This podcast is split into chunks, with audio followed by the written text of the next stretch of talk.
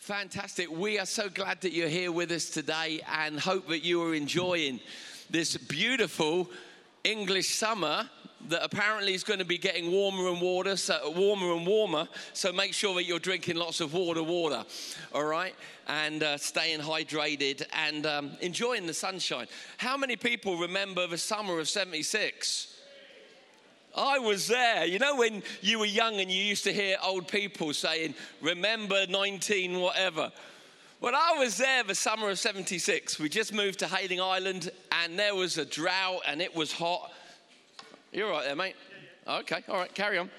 And I was there, and uh, listen, we're going for another landmark weekend apparently, but just stay safe. I went out last night on my paddleboard, and these three ladies thought they were going to get away with it. I went out last night about eight o'clock. It was a beautiful night. Me and Christina went off down to Eastney, jumped on our paddle boards, and uh, just enjoyed a flat ocean. And there was a marvelous moment when I'd finished as I came into shore, and three of our family church ladies were there in the water. Now, should I reveal them? What do you reckon? Should I reveal them? Okay, it was, no, I won't. I'll leave you guessing. But I thought, what a wonderful moment when they looked up and their pastor was walking on water coming towards them there. Just there they were, just paddling around, cooling off in the water in the shallow end. They look up and there's Pastor Andy. Forget about the paddleboard, that's irrelevant. Just walking on the water towards them. And I said, See you in church tomorrow, ladies. You know, it's those moments that only you can do in the summer because you don't want to do that in the winter if you're swimming or paddleboarding. And um, it's just a joy to be with you today. Don't forget, we got lots of stuff going on with our media at the moment. If you don't follow us on Instagram, get following us. We can keep you up to date with stuff. And Janine and the team are doing brilliant things on that. And we've got online congregation forever. You're not around on a Sunday morning. Join us with our online congregation. Um, that's brilliant. That's where Pastor Gina's been the last two weeks. People have said, Is Pastor Gina all right? She's been actually presenting and uh, leading the online congregation the last two weeks, um, but she'll be back next week, which is brilliant. And uh, hey, here's some good news. Also, um, I think it's August the 14th. Family Church launches on TBN at 9:30 in the morning. So if you watch TBN, um, on Sunday mornings when you're getting ready for church and you just can't get enough family church, from the 14th of August, we have a family church going live on TBN 9:30 every morning. We're going to see how that works. Yeah, come on, let's give God praise. We're going to see how that works for three months, and um, hopefully we'll stay on there and do that as well. So you've got online church, you've got the main thing, which is church in person. We want to encourage everyone. Those other ones are good, but always, always, always aim to be in church in person. Brilliant. Now, we're in a series at the moment which is an important series, so I'm teaching it rather than preaching it. But we really want you to catch the principles of this in your heart. Uh, we started last week, it's a three week series. And also, we've got the notes to this series on our app, another ta- technical benefit. I know there were some problems last week for certain people downloading them. They were there. I'm not sure what was going on in hyperspace or whatever it's called. But today we're uploading again to your app or to the website. If you go to blogs and resources, you'll see all the verses and key comments from today's message. Um, on there on the app. That's good, isn't it? So during the week, you can say, All right, let me go back and look at that verse again. Let me go through that theme again. So if you go to our Family Church app or website, go to resources and blogs, there should be right now a set of notes that just says, Is it there, Stu? It's there. Um, I believe it's, what's it called? Financial uh, um, Kingdom Economy, Part 2. But we want to carry on this week looking at this very important series called Kingdom Economics. And I really want each of you to have a, an open heart and be ready to hear God in a fresh way with this. So, we're looking at a biblical response to how a believer should, number one, handle their finances, but number two, how a believer should handle a financial crisis. Why are we teaching on this? Because money, finances, and resources are a part of your life. And God gives us wisdom in handling them, but also gives us wisdom in handling a time called famine. Now, the good news is if you read the Bible and look through history, there's been many famines before. But at the moment on the news, we keep hearing of a coming financial crisis increases of interest rates um, and all the fuel costs, the petrol costs, the cost of living. That's real. The media aren't lying to you, but the media are not telling you God's opinion on it. All right?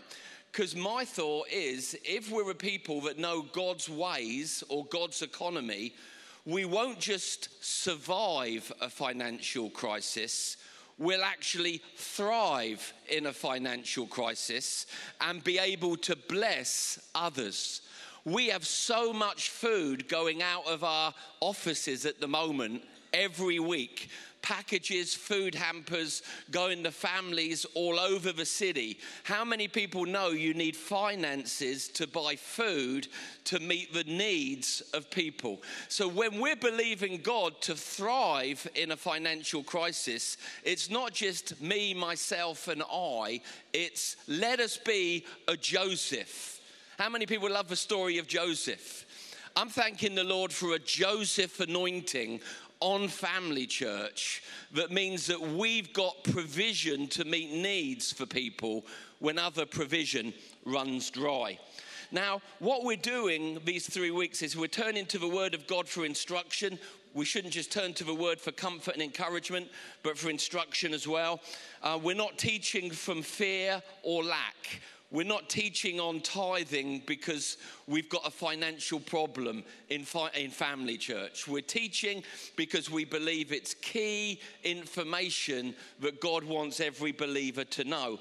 And also, if you missed last week when we looked at stewardship, you can see that again on the app. Go to Facebook, go to YouTube.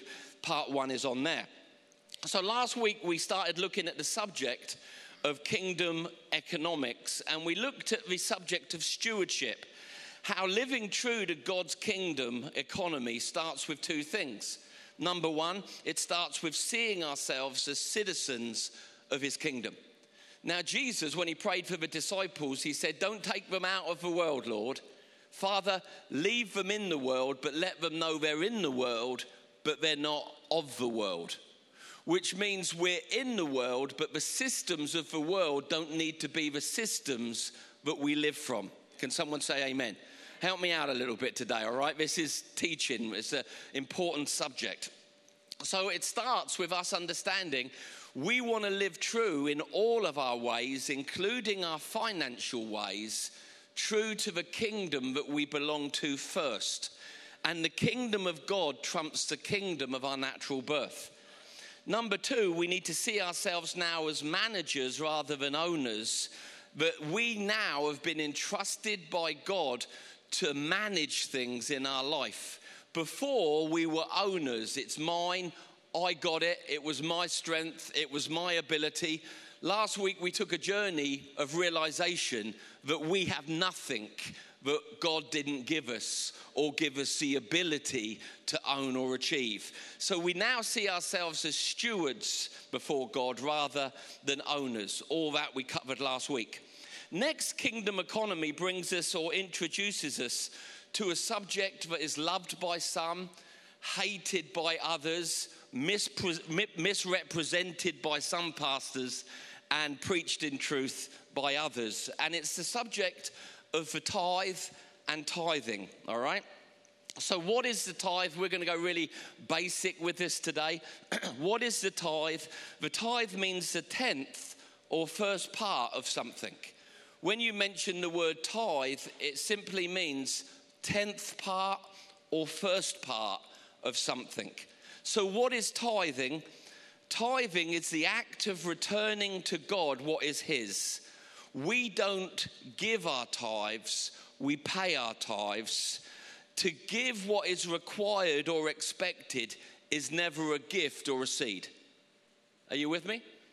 Now, don't get offended with me. You know the old saying, you know, eat the meat and spit out the bones? I say no. If the bones are getting stuck in your throat and making you choke a little bit, choke until the truth comes out. But sometimes we can have preset ideas, but we need to allow the Word of God to get stuck in our throat. if it's something we need to believe and understand, we can't spit it out quickly. We need to say, Lord, let me digest the fullness of your word. Not that I want anybody to choke on a chicken bone, but a few people choking on God's truth until they get a revelation, that wouldn't be a bad thing. So we don't give our tithes. Oh, I'm giving my tithes today. No, no, you can't give what doesn't belong to you. We believe that tithes, the tenth part, is paid, which means we return to someone something that already belongs to them. All right? If you borrow my car, you don't give me my car back, you return to me what's mine. When we bring the tithe, now next week we're going to talk about finances beyond the tithe, seed, um, giving, uh, blessing others. But today we're zooming in on what we do with the first tenth of our increase. So we cannot talk about tithing without going to the book of Malachi, or if you're from Italy, Malachi. Malachi. Well, that's a joke that used to get a few laughs, now it gets none. The book of Malachi, chapter 3, verses 8 to 12. Pastor Stewart still laughed. 25 years later, he's still laughing at my jokes. I love that man. So, Malachi chapter 3. Let's read through these verses together. will, a, will a mere mortal or will a man rob God? Yet you rob me. But you ask, How are we robbing you? In tithes and offerings, the Lord responds. You are under a curse, your whole nation, because you are robbing me. Bring the whole tithe into the storehouse, that there may be food in my house. Test me in this, says the Lord Almighty, and see if I will not open the floodgates of heaven, the windows of heaven, over your life, and pour out so much blessing there will not be room enough to store it or contain it. I will prevent pests from devouring your crops from the vines in your fields will not drop their fruit before it's ripe, says the Lord Almighty. Then all the nations will call you blessed, for yours will be a delightful land, says the Lord. Now, before we move on, I just want to underline I tithe. Okay? I don't want anyone wondering, does he? Me and my family, we tithe. We've always tithed. We believe in the tithe. The leaders of Family Church tithe. We're not asking anyone to do what we don't do. All right? There's an expectation on every leader and pastor in Family Church to be honoring God in this way. I just want to let you know that so there's no questions. Now, here's the key points that Malachi is making. According to Malachi, to not tithe is robbery. I'm not saying that, Malachi is saying that. It also says that we're to bring or return all, not some, of the tithes to God. These are all bullet points on the notes if you want to look at them later. It also says that they're to come into the storehouse. We'll open that up in a moment. The storehouse is the church, the body of Christ. Now, this is also the only place in the Bible where God invites a person to test him. Isn't that interesting? He knows our insecurity with finances. He knows how resources and finances can make us sometimes insecure. So God says, Listen, I'm not after your money. I don't need your money.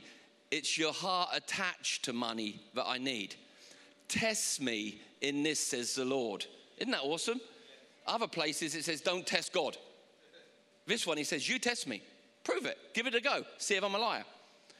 Now, also, what it says in Malachi is that the tithing causes a multifaceted effect of increase and protection in a person's life beyond money alone. So, when we speak about surviving and thriving a financial crisis, the tithe is key because, according to the words of God, when we honor Him with the tithe, He causes protection on what we own and increase upon our lives. Remember, it says in the Bible there, He'll keep pests from devouring your crop. When I tithe, I say, Thank you, Lord, that you keep pests away from my four daughters. I don't need any pests hanging around my four daughters. One of them's married to a great guy, so she's hooked up. Still got three daughters. I'm like, God, keep the pests from my daughters. Can any dad say amen there? All right. Some of you are going to start praying that that's your takeaway today. All right, some people would ask when we talk on tithing, isn't tithing Old Testament or the law? That's a common question. So let's answer that. I don't believe it is. I believe that tithing, this is my personal belief, tithing is an ongoing active honor principle rather than a previously given law. I believe it's an honor principle that's an ongoing part of a believer's life, not a law that we adhere to. Number two, it's among a number of things that continue beyond the cross. Now, when we look at the cross of Christ and the resurrection of Christ, we see certain things finalized, right? We see certain things finalized. The old covenant, the old agreement, uh, righteousness by the law, righteousness by works. But there's certain things that are lifestyle that are post cross and pre cross, before and after. Now, think about it for a moment. Now that we're born again, living this side of a cross, are we now allowed to murder? We're not, right? Is adultery okay now? No, no. Now we know there's certain things that aren't law based, they're kingdom based. Honoring God with the tenth of your life isn't a law, it's a kingdom based honor principle. So we look at its origins. Where did tithing begin? Now, the first act of tithing was done before the law by Abram, a man walking in promise and grace, not legality and obligation. So we need to see that the first person to tithe wasn't somebody tithing under a Mosaic law, but somebody who had experienced victory and had a lifestyle of honoring God in the victory that God gave him. You good? Don't forget to use your announcements cards, your welcome cards as fans.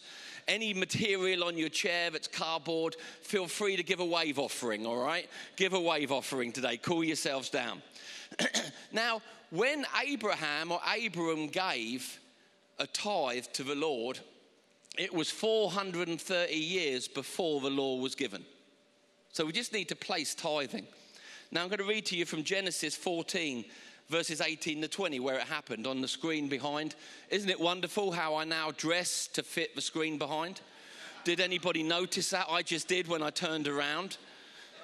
I will be on Facebook as one of those trendy pastors who has a screen to match his shirt, but it was a mistake. It was an incident. You know, I don't know what to say. then Melchizedek, the king of Salem, that's the type of Christ, the endless priest, brought out bread and wine. He was a priest of God Most High. He blessed him to Abraham. He blessed Abraham of God Most High, possessor of heaven and earth. But then it says this in verse 20 And blessed be God Most High who delivered your enemies into your hands. And he, Abraham, gave him a tithe of all. Now, it doesn't say, and God said to him, Where's my legal expectation of a financial remuneration? He said, And Abraham, knowing that he'd been blessed and was made victorious, honored God with the first tenth. A good example will be I watch Facebook, and a number of our Filipino community go fishing and they catch mackerel. But I've never seen a tithe. Oh, I've seen the photos, but I've never yet seen a tithe gutted and cleaned, may I say, delivered to the priest's house. But we, ministry of hints, who know what could happen this week? of the Filipino family smiling at me? Yes, they are. There's the leader of the pack now, right there. All right. Okay. It was an act of victory and faith, not uh, fear or desperation. The tithe was given to Melchizedek, the type of Christ. We tithe to the church, which is the body of Christ. Tithes, this is an important one. Tithes are received here by man, but also received at the same moment in heaven by God. Well, what do I give my tithes to man? Well, you don't. You give your tithes to man, but according to Hebrews, at that same moment, your tithes are received in heaven by God. Now, let me read to you from Hebrews 7, verse 8. Here, mortal men receive tithes, all right, but there he receives them, of whom it is witnessed that he lives. Hebrews 7, verse 8. So, the act of tithing, returning to God for 10%, comes through the natural management of an earthly church, but is received in the heavenly by God the moment it's given. What if the church didn't do what they should with your tithe? That's not correct, and they'll stand before God for that. But the reality is, your tithe was released from your life the moment you gave it because you didn't give it to man, you gave it to God. This is important stuff. Notice that Abraham wasn't the only one to tithe. Jacob tithe, Genesis 28, verse 20.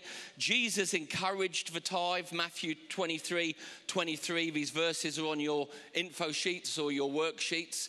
When they came to Jesus and spoke about tithing, the mint and the dill and the herbs, he said to them, Don't forget things like grace and mercy, as well as your tithe.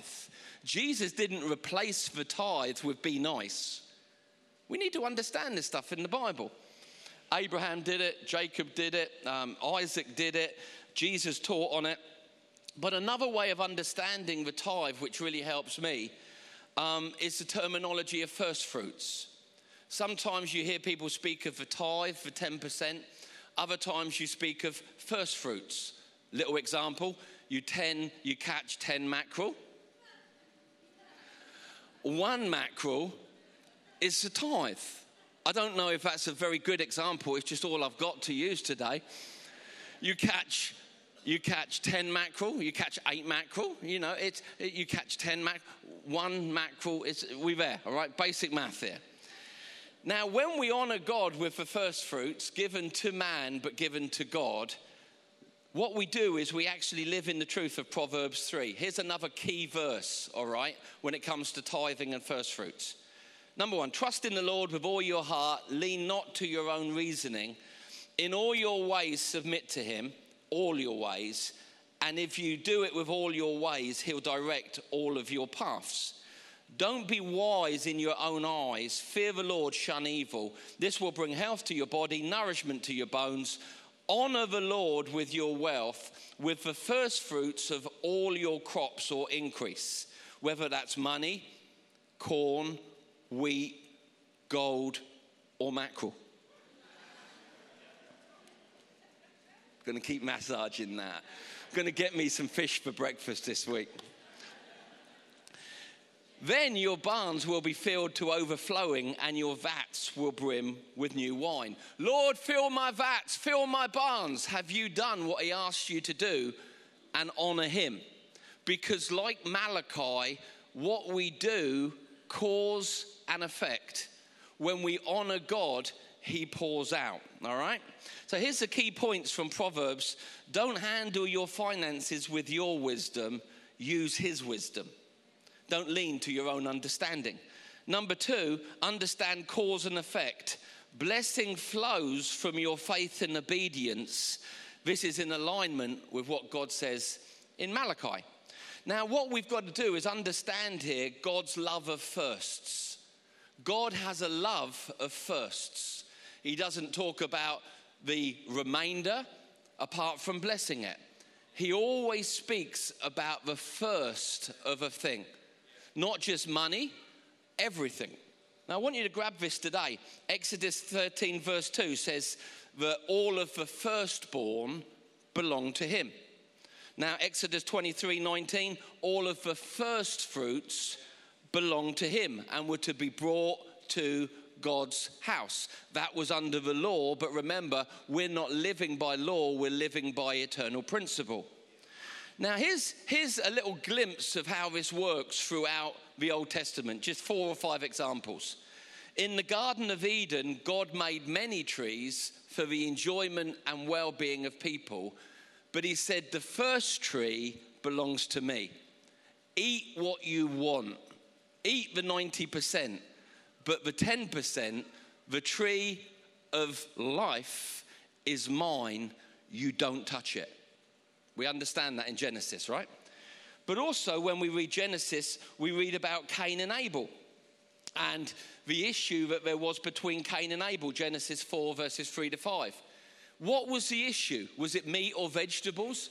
No, it was first fruit.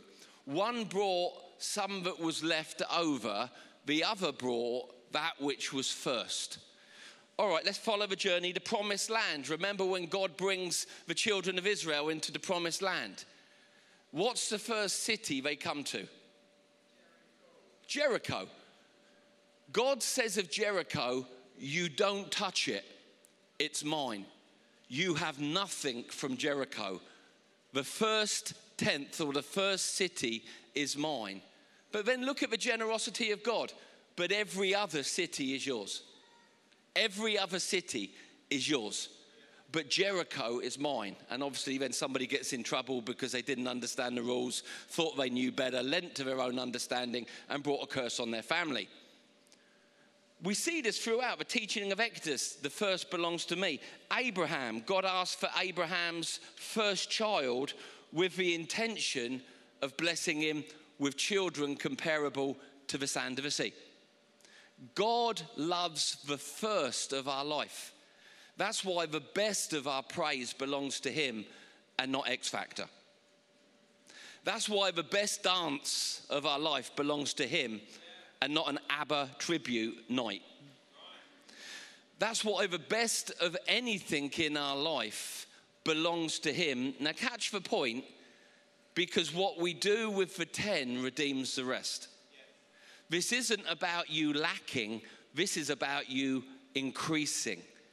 That God takes the 10, but then He blesses the 90.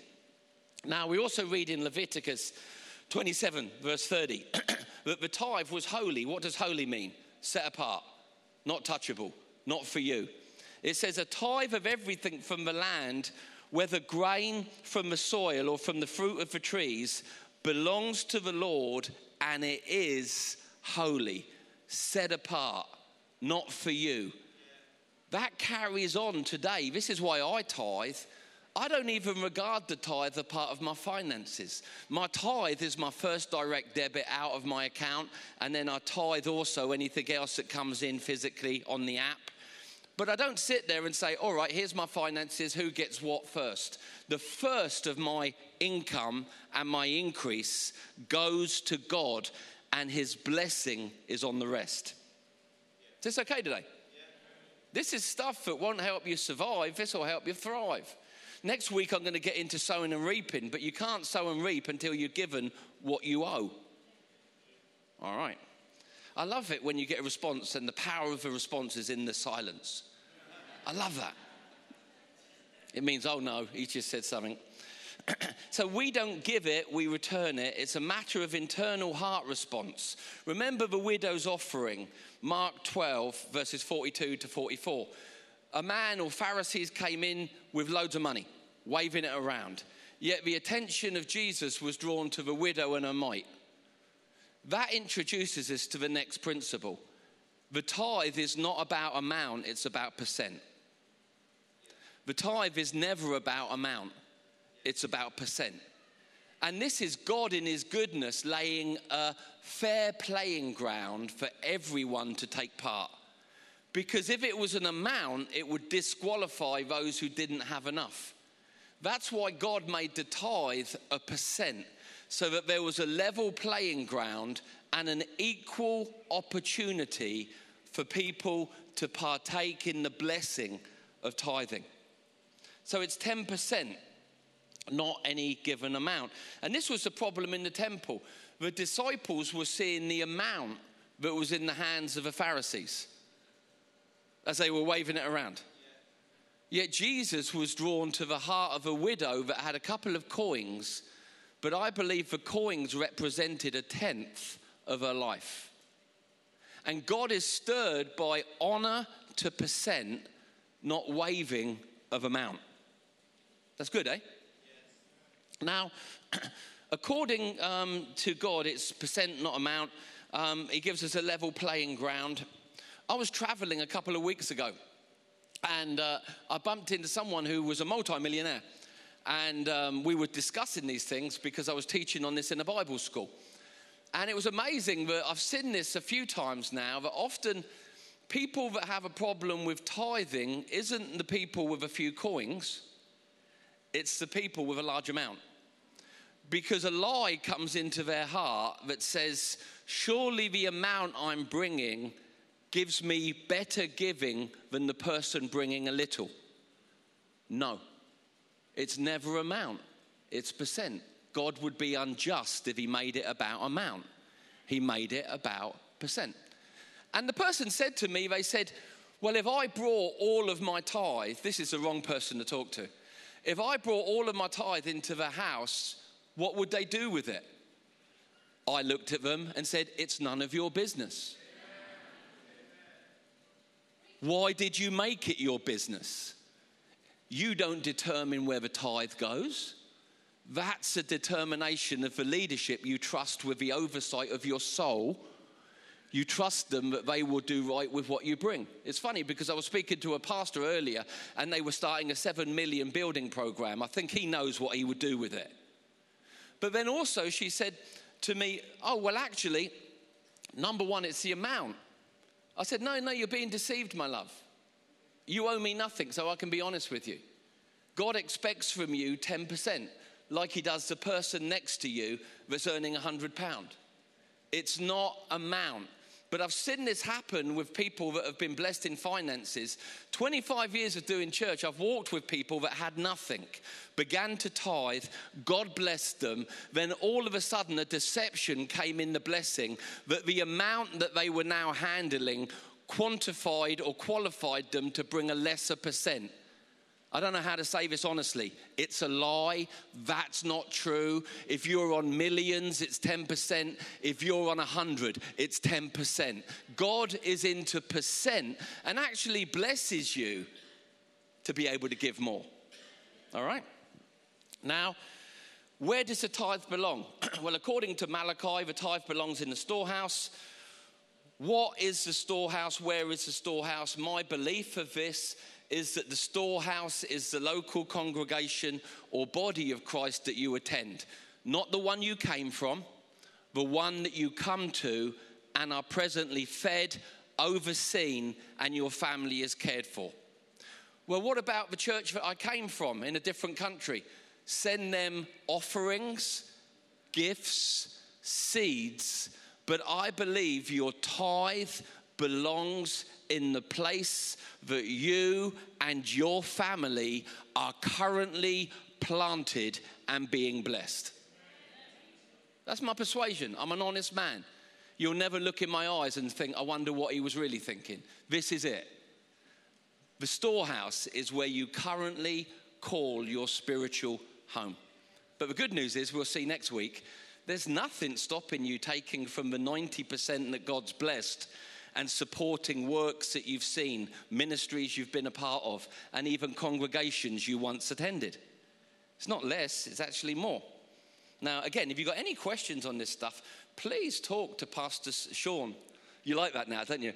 As we're transitioning to the, you know, talk to Pastor Sean and, and, um, and Paula about these things. You like that? I'm sure Stu would have a conversation with you as well. And I know Wayne would. Where's Wayne? Yeah, he's up for a chat at the back about these things. These are people that do this. They're not theorists, they're practitioners, all right? So the church is the place we bring, the storehouse we bring our tithe, because it's God's plan of sustaining and resourcing his church. When Jesus left to go to heaven one day to return, he put in an incredible plan in his church to make sure that his bride, the church, wanted for nothing and could do whatever he asked them to do. That's called the tithe. It's only when a percentage of the church don't tithe, they limit the effect of what the church can do, living there thinking other people don't, uh, other people do, so I don't. What you do is you limit our effect we could say because this amount or percentage of people in family church tithe, we're able to do this. Praise God. But equally, we could say if we could increase that percentage and see people honor God with their tithe more than they have, the church could also do this. It's God's plan of resourcing his house. The reason that churches have to do jumble sales to put new roofs on buildings, the reason that the church has to go to the city council with a cup, a cap in its hand, is because some Christians don't respect the tithe. I believe that if tithing was something that was a joy in our hearts, the church would have an abundance and be unstoppable house of Joseph in a time of famine, able to keep on blessing when other barns dry up. This is God's plan of sustaining his house, but also making us unstoppable. Now, I know that this could be a bone in your throat. I get that. But would you just take time before you spit it out to think about it? God left his bride with us, went off on business, and he's returning to collect his bride. When we tithe, we take the 10% he left us to take care of his bride, and we enjoy the 90, but the 10% is we make sure that she's not in rags, that she's got what she needs. The church is the bride of Christ. I want to look the bridegroom in the eyes one day and say, with my energy, with my heart, with my resources, I took care of your bride with what you left me to care for her with. I'm just being honest with you today, guys. There is a financial crisis coming, but it doesn't have to touch your home. It doesn't have to touch your life. But I can't make you live by these principles. That's legalism. I can just tell you what I do, what other church leaders do, and what I've seen to work over 30 years of walking with Jesus. Okay, here's another important part don't lose sight of a 90. People get so bent out of shape with a 10. Oh, he wants a 10. I don't want the 10. It's not mine. Oh, he's always on about the 10. He's always on about the 10. Well, let's talk about the 90. And I will keep the pest away from your 90. I will pour blessing that you can't contain on your 90. I will keep famine from your 90. What you sacrifice with the 10, you redeem the rest. Now, I, uh, seriously, if we had time, I would get my dad up here, Dave Elms, to tell you about the miracles in his life that comes from him knowing he tithes. We had a business that went down to the ground because the fruit industry changed. But dad decided that he was going to tithe, and he could keep you in the coffee room for hours. Seriously. The guy is always in the right place at the right time. He's always in the shop the moment they drop the price. He's always walking past a store when somebody's saying, Does anyone need this? You see, the tithe positions you for blessing in the rest. The windows of heaven are open above your life. You say, aren't you, don't you feel guilty share, talking about money and that? A little bit, I do, to tell you the truth. It's not the easiest subject for anyone to talk about. But if I love you and I care for you, how can I not teach you the things of God that affect this very, very important area of your life and family? All right. So sometimes people lose sight of a 90 because of greed, fear, insecurity over the 10%, but that can cause them to miss the promise and the blessing on the 90. All right, I've got a summarization now in the next three minutes or so. You ready? In summary, what does tithing do? It honors God for who He is. It places and declares trust and faith in God and not stuff. It acknowledges the source of your provision, the tap, not the hose pipe. It resources the church to take care of what God has asked the church to do. It tests the hearts of a person. God doesn't need your money. He uses money because of the attachment our hearts have to it. Our priorities, our securities, our loyalties, and our affections are all connected to finance and resources. He opens the windows of heaven. It affects the rest. If a root is holy, so are the branches, Romans 11, 16. And leading on for next week, it prepares the ground of your life for good seed and sowing. Talk to a farmer. They don't throw seed into fields that aren't prepared. Tithing prepares the field of your life. All right, here's the final bit correcting a no tithe or a wrong tithe. Because some people will be sitting here today going, Yeah, Andy, I tithe, and other people would go, I used to, other people, I've never tithed. There's a mixed bag in this room. Some people would be saying, I know I should, but I don't know how to or where to start. Come on, we're, we're, a church made up of a demographic of many people in different financial situations. So let me nail this as we finish. If you suddenly realize that you should be tithing but you're not, or you should be tithing and you can't, here's my suggestions that have come from experience, but I believe God will meet as I've worked with other people. Number one, thank you. Rebudgeting. Sometimes people can't pay the tithe because they're spending the tithe on something else. Right? Come on, let's be honest. Oh, I can't tithe, but I'm going to go down to three costas a day. You know? Sometimes we need to rebudget. Find a coin in your current spending habits. The picture of this I love is Luke 15, verses 8 to 10. In the parable of lost things, suddenly this woman lost, looks for a coin she's lost, one of 10. And she searches the house for the missing 10%, the missing coin. Sometimes we need to search our house, go through our budgets, and see what's important to find the 10%. Number two, reprioritizing your finances. Similar to number one, give it an important place in your budget. Again, if I go to the butcher's and I say, I want a nice slice of steak, I'm in for a slice of steak today. I could speak about mackerels, but I'm not. If I went to the butcher and said, I want a nice, nice bit of steak today, and he says, Well, it's been a busy day, and he offers me a, straggle at the end, a, a, a little bit of butt meat at the end. I'm going to say, no, what I wanted was the first cut. God wants the first cut, and then He blesses the rest. Sometimes we need to reprioritize who gets what first. All right? Tax man, other stuff. As I've walked with people who have journeyed in this, it's been amazing when people stop and rebudget reprioritize what they find already in their life. That in comparison to giving it to God, let me say this, they're wasting on something else. I'm not talking about food or eating, I'm talking about other stuff. But then I've also worked with people that said, I know I should give 10%. I've looked at my budgets, I've reprioritized, but it's not in my life right now. Do you know what I've said to those people?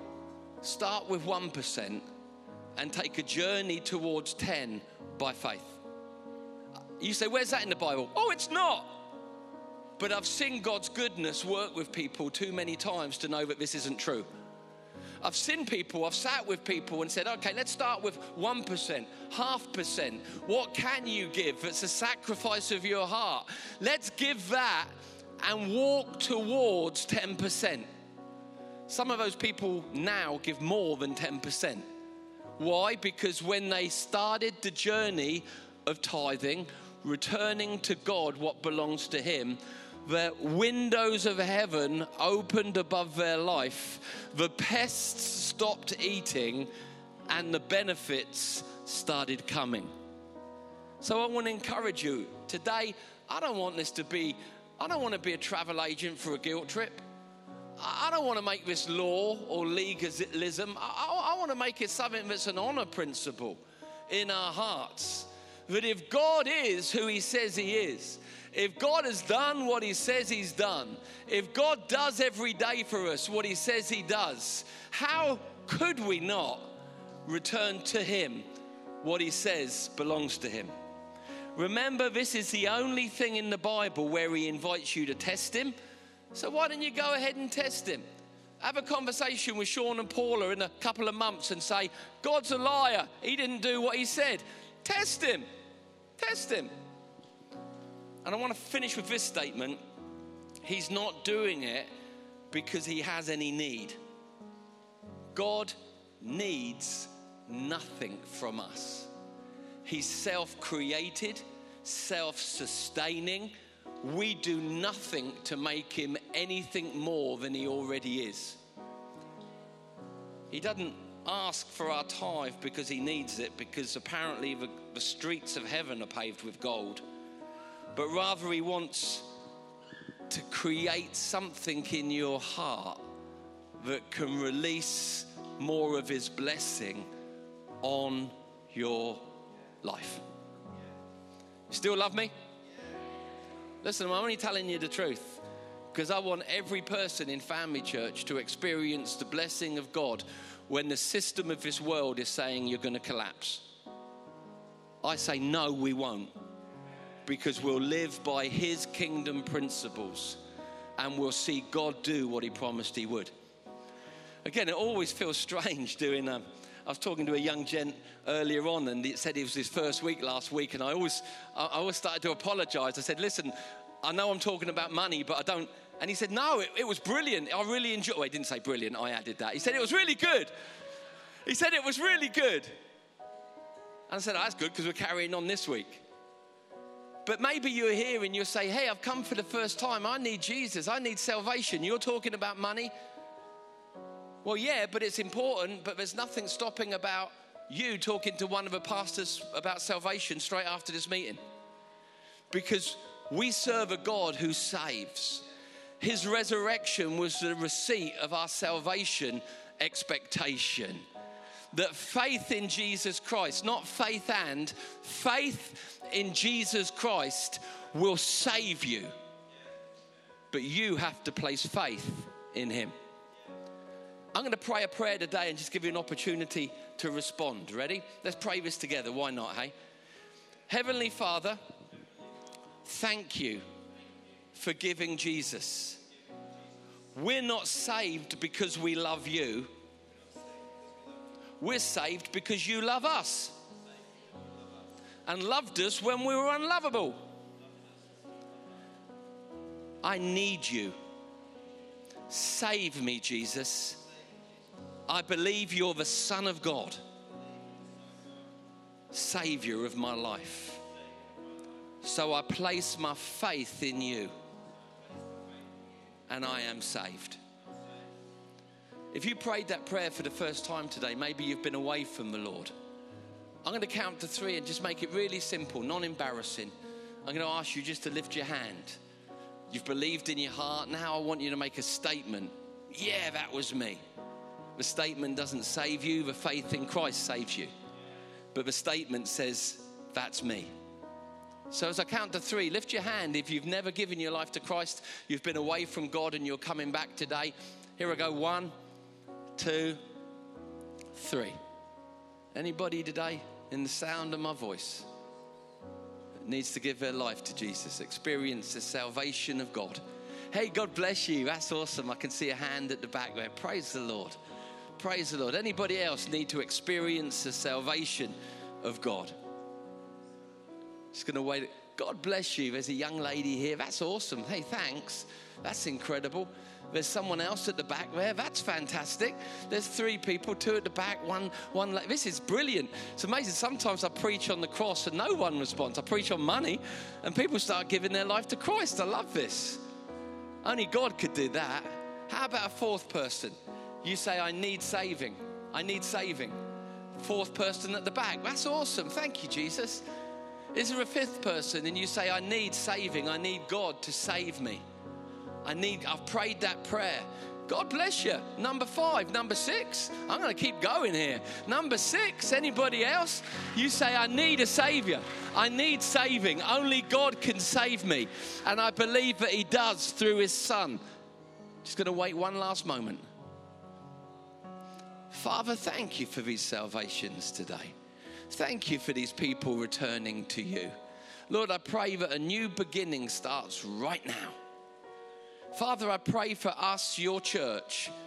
Lord, would you take anything that I've taught that's not you and cause it to fall from our understanding? But anything that's of your kingdom and true to your word, let it remain and keep on growing in our hearts this week, we pray. In Jesus' name, amen. Amen.